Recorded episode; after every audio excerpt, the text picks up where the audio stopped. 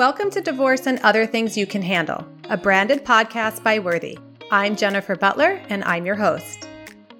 Have you ever looked back and wondered how you ever ended up in the type of relationship you were in? Ever wondered how the heck the relationship could have gotten as bad as it did? Or questioned your own patterns and wondered how you keep ending up in the same situation with the same type of person over and over again? If you've answered yes to any of these questions, you're not alone, and you're definitely going to want to tune into this episode. Carrie Davidson is back for her third episode in our four-part series talking to us about the five personality types, and today we'll specifically focus on how understanding them can help you to avoid repeating patterns. How amazing would it be to never have to look back again and wonder, what was I thinking? If you haven't listened to the previous episodes with Carrie, I highly recommend going back and listening in. For now, though, we're going to take a short break and be back talking with Carrie Davidson. When you sell a piece of jewelry, you can't control how much it's worth, but you can make sure that you're selling smart with a team of experts and advocates behind you at Worthy. Your engagement ring can be a financial asset that allows you to embrace a new and fulfilling life after divorce. Let us help you get the best deal possible for the jewelry you've outgrown. Go to worthy.com forward slash podcast to learn more. Many of you know Carrie Davidson very well by now, but for those of you who don't, Carrie is the founder and C E O of Tournesol, the holistic health think tank collaborative in New York City, which combines frontier science and proven wisdom, empowering people and organizations.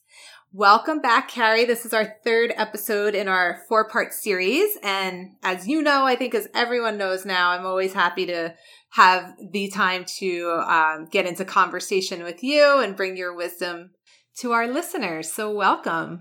Oh, thank you, Jen. I love doing this with you. So I appreciate it.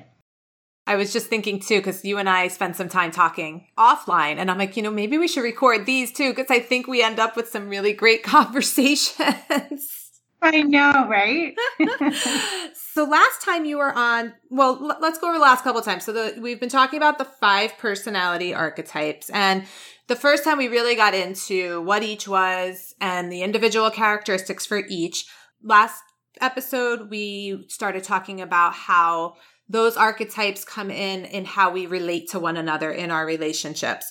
And this week, we're going to continue on that relational patterns, but we're really going to talk about how people can start applying this to their lives so they don't have to keep ending up in these relationships where they are like, oh my gosh, I did it again. How did I end up here? Mm-hmm. uh, right? It's like, why again? So I guess let's just start, you know, for anyone who hasn't listened to those episodes, they can kind of tune in and go back. But as you're speaking today, I guess just include some of those facts about each type for anyone who's kind of just jumping in fresh here, uh, mm-hmm. so that they are, you know, they have some knowledge around what each archetype is. Okay, you got it. I guess let's just start with, you know, the unique characteristics that we should really be aware of as we discuss this topic. Yeah, for sure. For sure. You know, it's funny when you talk about going around and making the same mistakes over and over again. We'll discuss a little bit about FIRE's tendency to do that. But um, I remember post-divorce, I specifically went to a therapist to talk about, like, how do I make sure I don't do this again? Is it me? Is it the guy? Like, what is this? I don't want to get into these patterns. So I love that we're talking about this today. And I hope that it really gives people some some kind of skills and tools and, and red flags, kind of things to pay attention to that'll keep them out of those those cycles. And we all have, you know, we all have our ways, which we'll you'll hear about in a minute. But um, so these five types: fire, earth, metal, water, and wood. Uh, fiery people, they are playful, and earthy people love harmony and relationships and togetherness, and metal likes rhythm and consistency to their relationships, and water likes deep meaning and pausing and immersion, and wood likes to explore. They like adventure. They like decision making. Let's do this.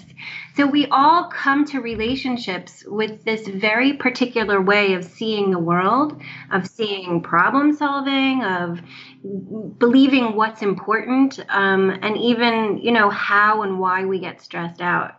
So specifically, you know, some of these characteristics as far as like what to look for, right, in these relationship patterns are, you know, things specifically for fire revolve around kind of not wanting to fix anything, right, because it gets too hard and it's not fun. Right. So, fire wants fun in their relationship. So when, you know, one way that you can start to to notice a fiery person is when they just kind of, you know, they're great and they show up when it's fun. And when the going gets tough, they're like, yeah, I have a party to go to instead. We all have those types of people in our lives. Yeah. And then we have, you know, earth people. Earth people, they avoid conflict. You know, earth people don't feel comfortable. Um, also, when the going gets tough, they don't disappear. They don't want you to disappear, but they overplease you. So you don't you don't feel conflicted or you don't feel upset with them. Mm-hmm. Um, they just want to smooth it over. Everything should just be easy. Metal people can sometimes get stuck on what you did to them. Mm. And so they get stuck in the past and in the story and have a hard time moving through and seeing the potential for tomorrow. Well, tomorrow, you know, we'll probably be over this and we'll have a good day. But right. Instead, they, they, the conversation and a conflict revolves around what you did to me. Right. And water, you know, water people you can notice by kind of they, they disappear in a conflict, but they don't, you know, they go, we talked about this last week. It's like they go into their heads. They they philosophize and they think about it. They don't see the benefit in talking to you about it mm-hmm. always. It's just safer in their mind. Mm-hmm. Wood people can, um, they react quickly and very loudly. So they might sometimes get too angry to even notice what the other person needs or to stop and listen for a second. They just plow through. It's like bull in a china shop. Right. And it's over and they're ready to move on. And everyone else is sitting there going, oh, what just happened?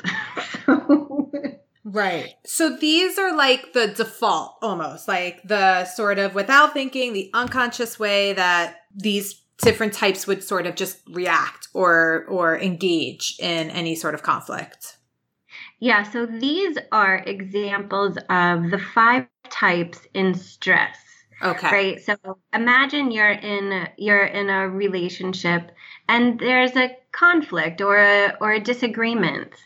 If you're feeling your best and you got good sleep and you've had good food and your digestion's working and you're exercising and you're self-aware and a conflict arises, you're probably better able to manage it without reacting. However, these are the reactive states. Got it. You can most identify the five types in their most intensely strong states, like what they bring to the party that's good, and in their most intense stress states, like how they get when they're at their wits' end. Right. So those examples are like kind of, you're pushing my buttons, I don't feel safe right now, and I'm going to react. Got it. Okay, that makes sense. Mm-hmm. So, you know, because like the complaints we'll hear or the what we'll read in our Facebook group are things like, you know, jealousy or over controlling or over protectiveness or, you know, things like that, like those more sort of everyday language type complaints, you know, is like a specific type more likely to be the jealous type or the, you know, controlling type or that kind of thing.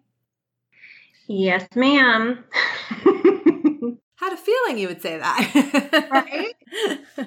Yeah. So again, these are these are our traits under stress, right? So the same person who has the tendency to be more controlling or jealous, that just comes out when they don't feel secure or safe. Right. Or their needs are not taken care of, their physical needs for like physical health, their cognitive needs for listening and growing and learning, and their spiritual needs. So when, when we don't feel safe and our needs aren't met, then these qualities come out.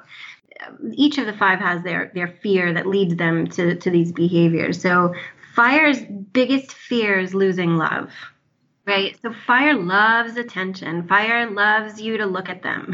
Right. Fire is an entertainer, and they they crave and thrive on your your attention pretty much. And so their biggest fear is this loss of love. So, you know, somebody might say about a fire person that they're too flirty. They flirt with everybody. Mm. When in fact, what's going on in a fire person's mind is more around loving life and sharing that zest with everyone who, who, you know, comes in their path. Right. And just by the sparkle in their eye or the smile to, to brighten your day. But to other people in the room, it can come it can come across as, well, she's just flirting with every single guy. She's here on a date with me. Gotcha. Okay. Yeah. So that's fire. Earth's biggest fear is abandonment, right? So Earth can kind of get overstuck in um, taking care of everybody's needs, and they can't make a decision, and they they could get to the point where they they get stuck at home, mm-hmm. right? They don't even want to go out. They don't want to engage. They are lovely teachers and caregivers, but, um, you know, in overwhelm, when they're afraid of abandonment, they hold on too long. These are the right. ones that like, oh, they won't, they just won't stop talking, right? Give me some space. I feel suffocated by this person, right? So they can overdo it. So that's kind of the complaint of the people around, you know, around an Earth person, is that they're just too overbearing. Mm. Like they're too, it's not fun anymore. It's just like, oh, they just want to talk all the time and they're so needy. So then you have metal. Metal people, their biggest fear in the world is making a mistake or being wrong.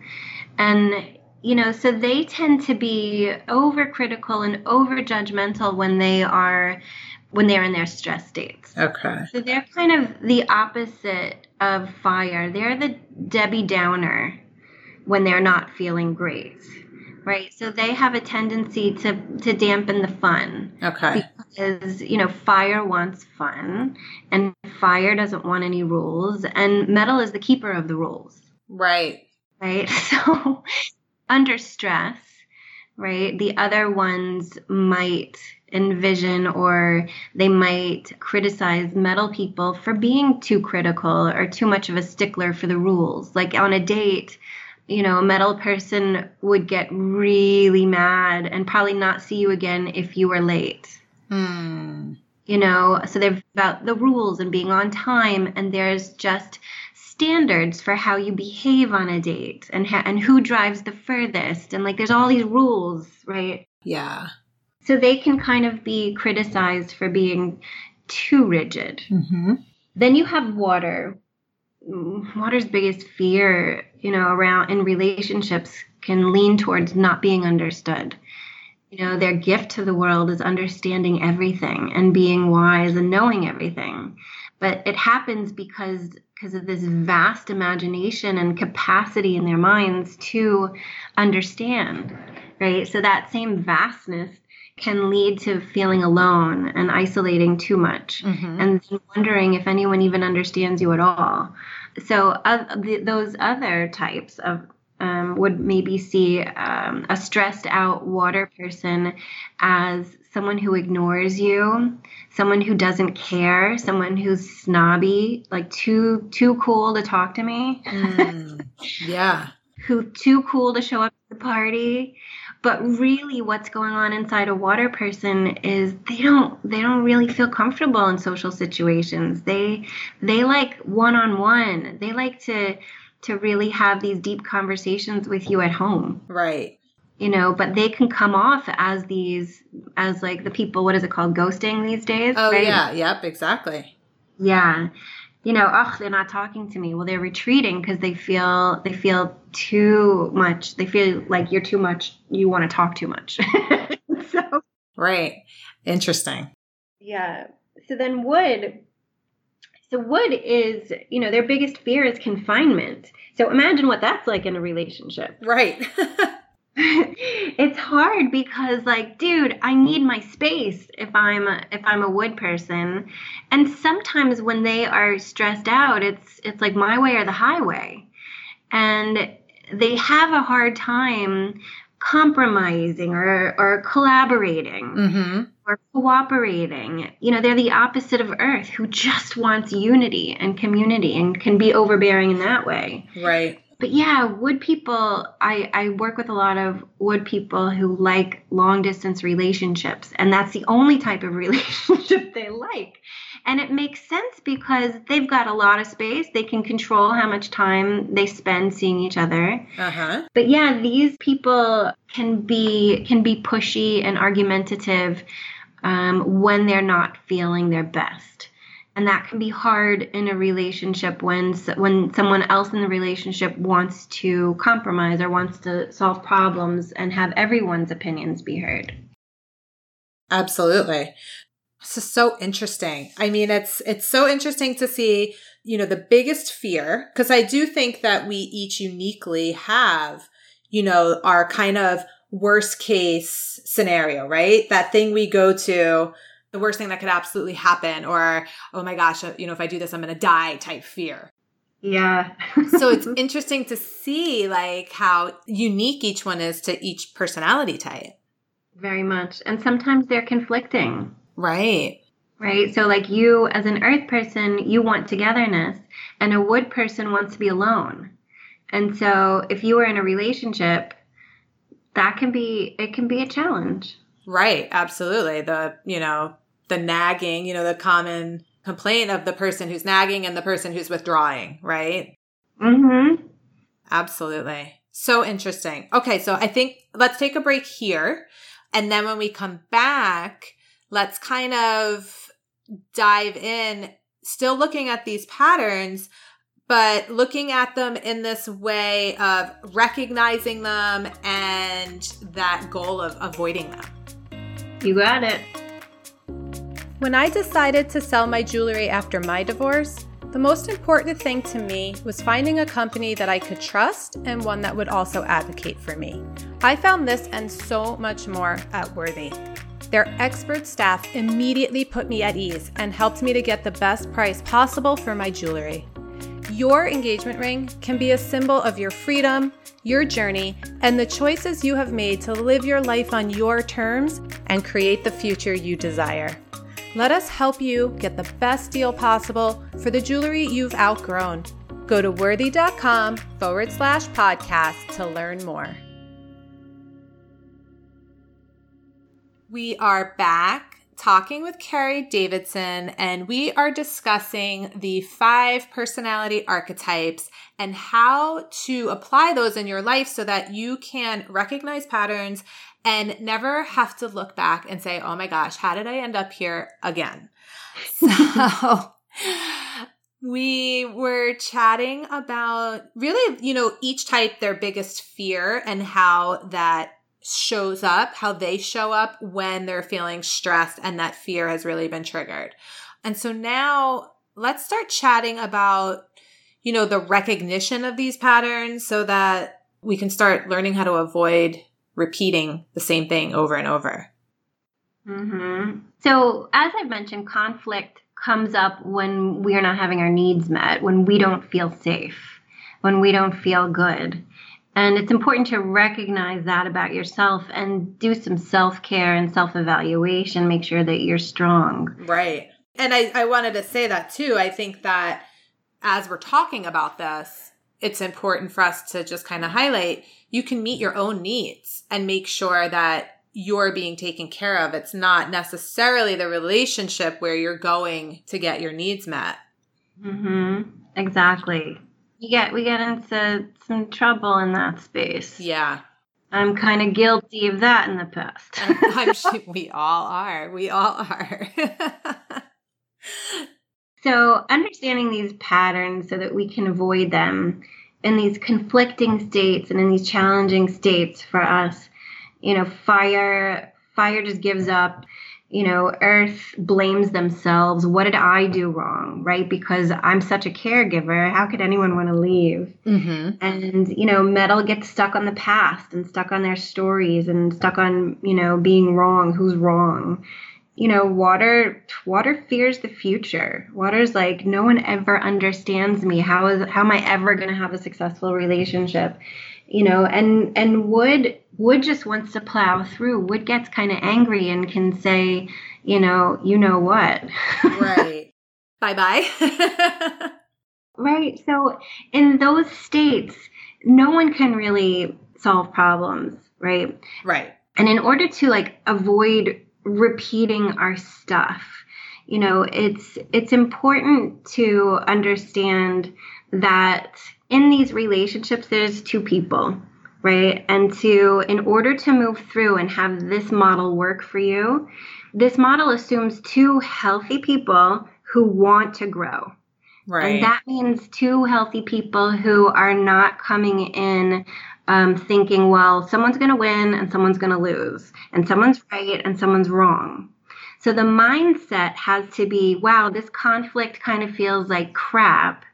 I love this other person or I care about this other person. How can we look at it and both grow and both learn something? Absolutely. That's when it works the best, because there's definitely a fine line between empathizing with yours and your partner's needs and martyrdom, right? I'm not suggesting that we totally give up everything we need to take care of and recognize the other person's needs and their conflict states. So definitely, you know, sometimes we need outside help. Mm-hmm.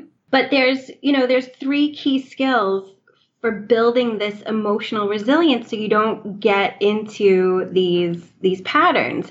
And it starts with self-awareness. And from the five elements methodology, it's, you know, who, which is my which is my primary type. And it's easy to become self-aware and self-conscious when you understand your strength states and your stress states. Right. And then self-regulate. Sometimes it's in the moment. Sometimes it's take a breath, listen to yourself, take a walk. You, nothing is an emergency unless it's really an emergency, and then go to the hospital. Right. You know, we're not in the best headspace to avoid our patterns, right, if we are just in our reactionary modes. So take the time, like you said, take care of yourself and for the long haul so that you build a, a foundation of resilience to these stress triggers. But also, you know, in the moment, you don't need to react. And then build empathy. So like understand who is your partner of these five types. Learn how to recognize their stress states and be able to stop in the moment and say, oh, my wood partner's expressing anger right now. Mm-hmm. He's not feeling safe, or she's not feeling safe. It's not the time to try to, to, you know, solve this major problem. Yeah. And so as you're speaking, you know, some of these, like, so self-awareness, self-regulation, and empathy, these are skills that maybe some of our listeners just haven't learned yet. I feel like, you know, self-regulation is something, it's like a life skill that not everybody learned. And that's okay. I think it's just kind of the willingness to say, okay, I'm not very good at this, or I don't really even know how to do this, but I can learn. Exactly. I mean, I it took me a long time and I'm still working on it. Mm-hmm. You know, it's easier to be a victim, right, than it is to take some level of responsibility for moving things forward in a different direction. It's really hard. Absolutely. And I think the first time I heard the term self-regulation, I don't even think I really understood what that meant, and that it was even something I was supposed to be doing, right? And so s- these simple concepts that just seem like, oh, of course, I shouldn't react. I should be regulating myself. You know, they're, they can be foreign, and, and they can just be something, like I said, that you just need to learn. It is. I mean, it's not part of our formal education. It's not part of health education. We learn very little about mental health, mm-hmm. right? And yeah. so we get thrown into the most important parts of our lives, which are our relationships, our love relationships and our work relationships. And we just sit there and a lot of times suffer. Right. In confusion and wondering, am I doing something wrong? We're like, what is going on? Right. And then we just, you know, marriages dissolve and and work situations start to stink. And we don't learn how to self-reflect and then balance our own selves. Mm-hmm. So you need a skill, and it's a super important one. Yeah. Okay. So I totally took you sidetracked. So let me bring you back. I don't know if you were finished with talking about the emotional resilience piece. Yeah, I think it's a it's an important point, you know, as we go through these five types and their patterns and their and how we get into um, our problem areas. It's important to recognize how much control this gives us over how we feel and how how we move through our conflicts. So let's kind of talk about red flags, right? Because I feel like this is kind of a buzz term, as it should be. I think that a lot of times we will kind of go throughout our day, we're dating, we're getting into relationships, we're kind of seeing what we want to see, we're missing those quote unquote red flags. So how does this sort of these patterns and rec- and seeing these patterns in this way correlate with us being able to spot red flags? So these red flags are things that you can work on recognizing in yourself, depending on which is your primary of the five types. But also, you should know all five of them so that you can start to recognize them in the people you're dating or a person you're married to or people, other people in your life, so that you can start also recognizing when the, the other people in your life are in these states of overwhelm. And then you can make decisions from, from that, knowing, okay, you know, Molly is not feeling great now. It's not time for her to make this big decision or be creative or solve a problem or fall in love. So here are, are the five kind of red flags. Each of the five can kind of get addicted to a behavior when they're not balanced, and they can find meaning only in this one thing. And when that happens, it's a pretty, you know, strong red flag or a a viewpoint into being able to see that they're they're not able to find meaning in things that maybe you might find meaning in. And they, they it's harder for them to balance out their ability to be in a relationship and to be strong. Okay. So fire people get addicted to pleasure. So if fire only finds you know, finds pleasure in pleasure, right, then they're constantly needing excitement in their lives. They don't see the value in quieting down. Uh-huh. They don't see the value in exploring deep meaning with you or sitting down and having a quiet lunch. It's not fun. And and they can more easily burn out because when you stop providing pleasure, when it's not fun anymore, they're out. Right. So that's a red flag when your partner is a fire person or when you're the fire person and you're really only being driven by this massive sense of excitement and pleasure. Just take a step back, you know, and kind of see if you can balance that out because it's it's not sustainable. Mm-hmm. So then we have earth. Earth people become addicted to being in relationships. Right. So if an earth person becomes so stuck on taking care of someone else in a relationship that they start to avoid taking care of themselves, that's a red flag because eventually they'll either get sick, you know, or they'll get sick of you. Right. So again, it's not the most sustainable situation, but you should take a look. Like, are you dating an earth person who's constantly cooking for you and bringing over food and constantly making your life easier and going out of their way to help you? And meanwhile, you see like he or she is starting to look disheveled. Right. You know, make sure that they're taking care of themselves too, because that's a more sustainable relationship. That makes sense. Yeah. So a metal person becomes addicted to being right. So they kind of become addicted to the rules. So they almost become like, you know, it's the forest for the trees. They get so focused on the detail of every limb on every tree, you know, that they lose sight of the bigger picture, that they hold the relationship back from any kind of growth or adventure or bigger opportunity or just plain fun. Mm-hmm. So if you have someone, if you're either a metal person or you're dating a metal person who's really rigidly, you know, focused on expectations and timing and details and values. I mean, certainly values are important, but like over, over focused, and you feel like it's holding the relationship back, that's a red flag. It's something to look at. It's something to see, well, what, you know, what is my metal partner or me as a metal person? What am I not getting that I need, that I feel the need to over control? Right. Okay. So water people, you know, when water people think too much, they can get, right, they can get addicted to thinking, actually. Um, they love being in their mind. They love their fantasy worlds. And sometimes they can get so stuck in their minds that they don't come out and, and see the benefit of sharing their, their brilliant ideas with you. They don't want to come out and have dinner. They don't want to, they don't really want to connect. They love quiet time, but too much quiet time.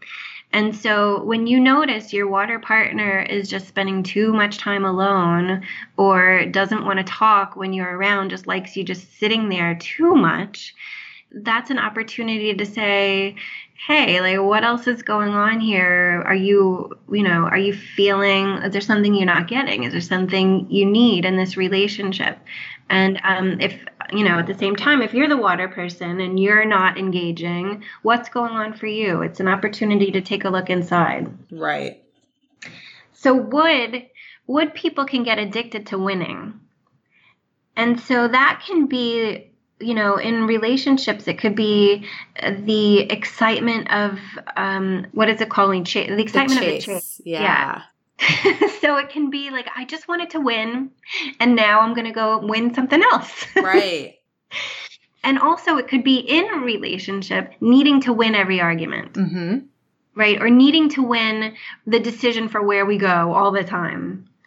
You know, it's someone who's too over the top about needing to win. It's th- that's also kind of a red flag that, you know, what's what's not being met in this person's life? What do they need? What's missing? So those are kind of the five red flags for each. What I love about the way you're discussing the red flags in this paradigm is it's relational. Yeah. You know, I think a lot of times when you think about red flags, it's very like, oh, well, he didn't pull the chair out for me, or, oh, well, she, I don't know, didn't stop talking, whatever. It's like, you know what I mean? They're very like, there's something wrong with that person. Whereas you are discussing red flags in this really in dynamics between two people. Yeah. Yeah. And that's what they are. I love that you were used dynamics, because these are so dynamic. They are always changing in context, and we're never fixed into a, into a spot where we can't be, we can't grow, or we can't learn. You know, this is a model for seeing yourself as an unfolding story constantly. And this is kind of this, you know, this really cool guide that you can always plug yourself into and your certain situation into, and kind of say, oh, this is my perspective and this is his perspective. Mm-hmm. And we are we are close to our stress states, or we're really far in our strength states, and that's why it's working. Right. In those moments, you really don't get so caught up on the on the fixed details of whether or not he pulled out your chair. Instead, you understand that he's a fire person. He is so caught up in how damn gorgeous that dress is on you and how amazing your eyes look tonight that he can't think of anything else. Right. So, so yeah, it's always changing, always dynamic, and, and always a very positive way to see the world. Yeah, absolutely. And just how much we really influence one another, depending yeah. on where we're centered in our strength or, or our stress.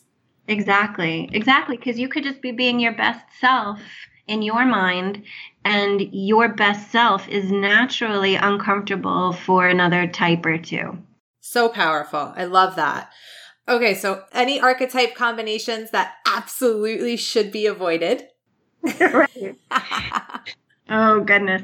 Well, so our challenging types are also our teachers. Right.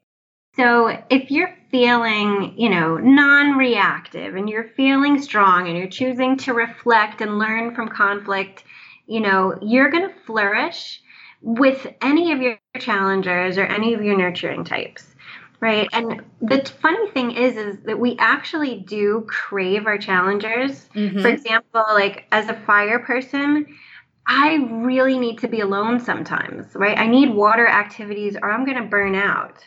And I need structure, which is metal, or else I am just all over the place with no direction, right? But if we're not putting the work in, and that goes for like both parties in a couple, if people are not doing the, you know, being self-reflective, self-aware, and doing the self-balancing behaviors, it's going to be really hard for us to be in those challenging relationships. And those are fire with metal or water, right? Because naturally in their in their stress states, fire people be, you know, get too bubbly and too silly and too excitable and too dramatic. Right. Metal people become too rigid, right? And water people become, you know, too invisible.